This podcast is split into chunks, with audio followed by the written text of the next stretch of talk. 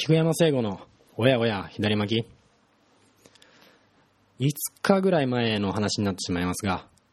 朝いつものようにニュース見てると僕の中では学生時代から見慣れた名前が載ってました。60年代から活躍しているアメリカのロックミュージシャンルー・リード。まあでもその内容はちょっと悲しくって先日亡くなりましたっていう内容でした。僕は実際にルー・リードのライブに行ったことがあるとか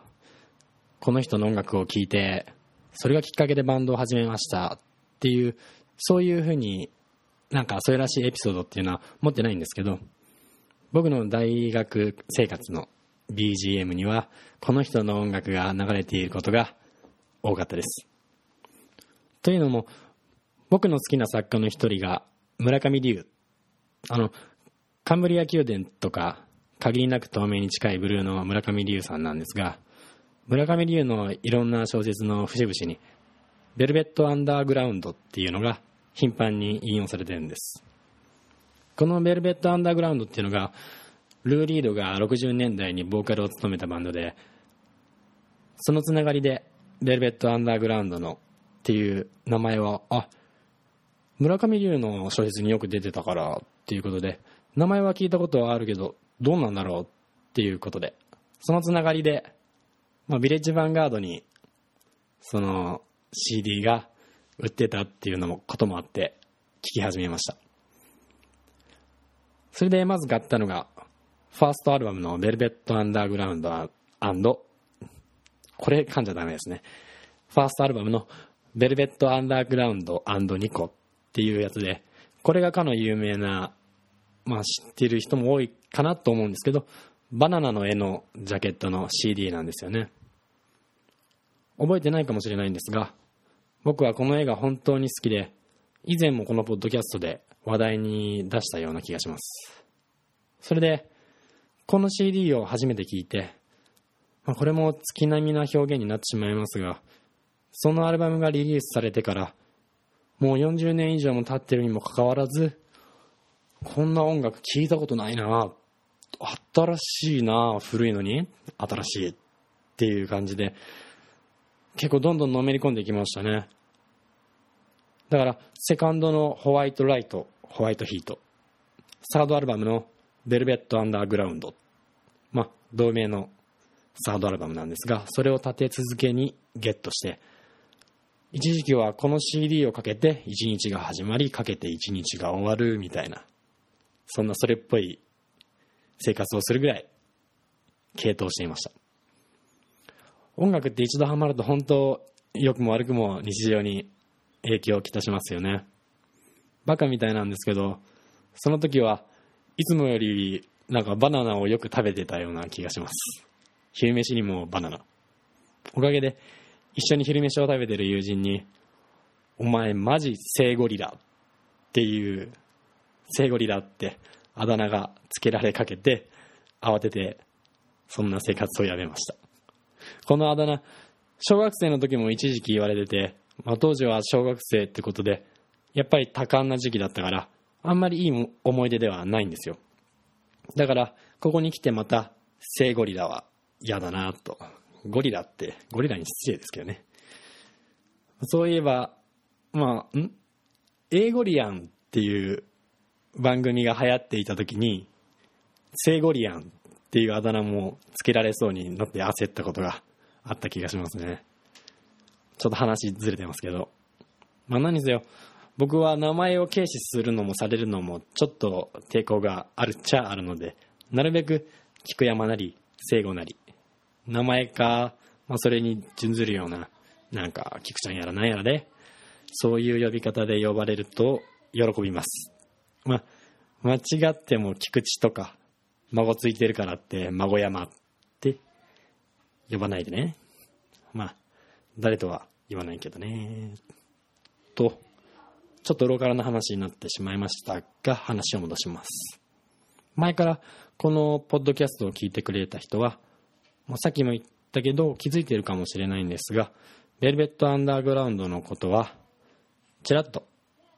このポッドキャストでも言いました。その時はアンディ・ウォーホルっていう人の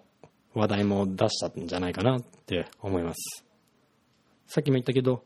ベルベットアンダーグラウンドニコのあのバナナジャケットっていうのがかなり有名で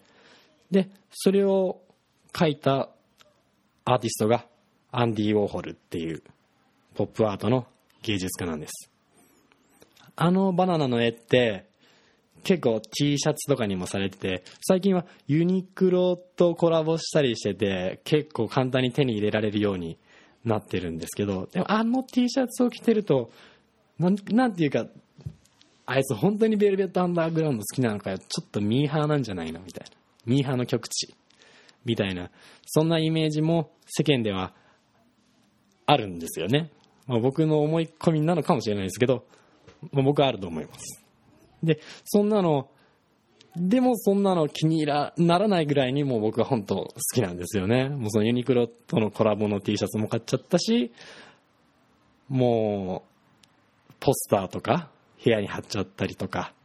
してあのバナナの絵のその外側の余白の部分がこの真っ白っていうのがなんかいいんですよね。無駄がないっていうか。な。余白がいいって人よくわかんないですけどね。説明しにくいですか。無駄がない。シンプルがいいんですよ。まあだからまあ目で見ても楽しい。音も聞いても楽しい。っていうことでこの「ベルベット・アンダーグラウンドニコ」っていう CD 本当におすすめなので、まあ、今回ルーリードがなくなったっていうのを一つの機会にするっていうのは、まあ、ちょっと言い方はおかしいかもしれないですけどぜひルーリードないしベルベット・アンダーグラウンドの音楽この機会に聴いてみてはどうでしょうか。おすすめです。それこそ僕がよく利用しちゃってる Amazon でだったら輸入版だったらもう本当に1000円以下で送料も無料で買えてしまうのでポチッと言っときましょう。もう明日か明後日にはあなたの元に届いちゃってます。ベルベットアンダーグラウンド三昧の生活が始まるかもしれません。もうね本当にさっきも言ったけど音楽が気に入らなくてもジャケットがおしゃれだからインテリアにもなるみたいな。ちょっと部屋に飾っとくとおしゃれみたいな。そんな二段構えだから。まあ多分音楽もね簡単に気に入っちゃうんじゃないかなって。思いますよ。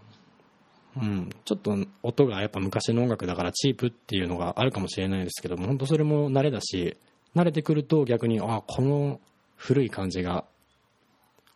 逆にいいな。そんなそんな感じにそういうきっかけになれる CD なんじゃないかなと思います、まあ、スルメみたいなアルバムだよねって言われることも多いみたいなんでしっくりこなくても少なくともまあ3回ぐらいは聞いてみるのがおすすめです。1回だけで聞かないっていうのはちょっともったいないんじゃないかなと思います。このスルメっていう表現も僕としては初めて聞いた時からうわこれ最高にポップなアルバムだなってちょっと僕は思ったんでちょっとねスルメっていう表現は納得できないんですけどそれぐらいポップで。うん。CD 褒めるのって本当難しいですね。こういうなんだろう。サブカルチックなものを好きな人っていうのはもしかしたら自分みたいなユニークなものが好きな人は何て言うんだろう。こういう自分の好きなものは簡単には一般ピーポーには受け入れられないね。一般人には分からないね。みたいなそんな変なプライド。教授を持っているのかもしれません。僕も本当に似たようなもんなんですけど、まあ、だからこそ本当に一般の人にも普通に聞いてみたいですね。一般の人にも？僕も一般の人ですね。はい。であとね、アンディ・ウォーホルももちろんおすすめで、本当にユニクロとかコラボしたりとか言って、もう最近本当カバンとか T シャツとかって言って、結構そこら中でまたリバイバルってことで流行ってんのかな？ちょっと前にもアメリカンポップアート展っていうのは六本木でやってて、で、もうアメリカンポップアートっていうとやっぱり中心人物はアンディ・ウォーホルになるんですよね。もう僕言ったんですけどもうなんて言うんだろう。あすごいいいなと思ってたアンディ・ウォーホルのアートがあんなに大きくしかも実物で見れちゃうっていうのは素晴らしいなと思いますけどこれはねこれもおすすめですって言いたいんですけども終わっちゃってるんですよね。残念なことに。まあ残念ですけどまあパソコンの画面とかで見ても本当に素晴らしいもんだなと僕は思うのでもう今や便利な Google 先生 Google 画像検索があるのでもうキーボードでウォーホルって打ってポチッとやってくれれば多分あこれ知ってるこれってアンディ・ウォーホルだったんだってなると思います。それぐらい大衆的だから。ね。というわけで結構ベラベラ喋っちゃいましたがそろそろ時間で今日はこの辺で。おやおや左巻きはメッセージを募集してます。宛先は oiaoia812-gmail.com おやおやハイジ gmail.com まで。聞いてくれてありがとう。菊山聖吾のおやおや左巻きお送りしました。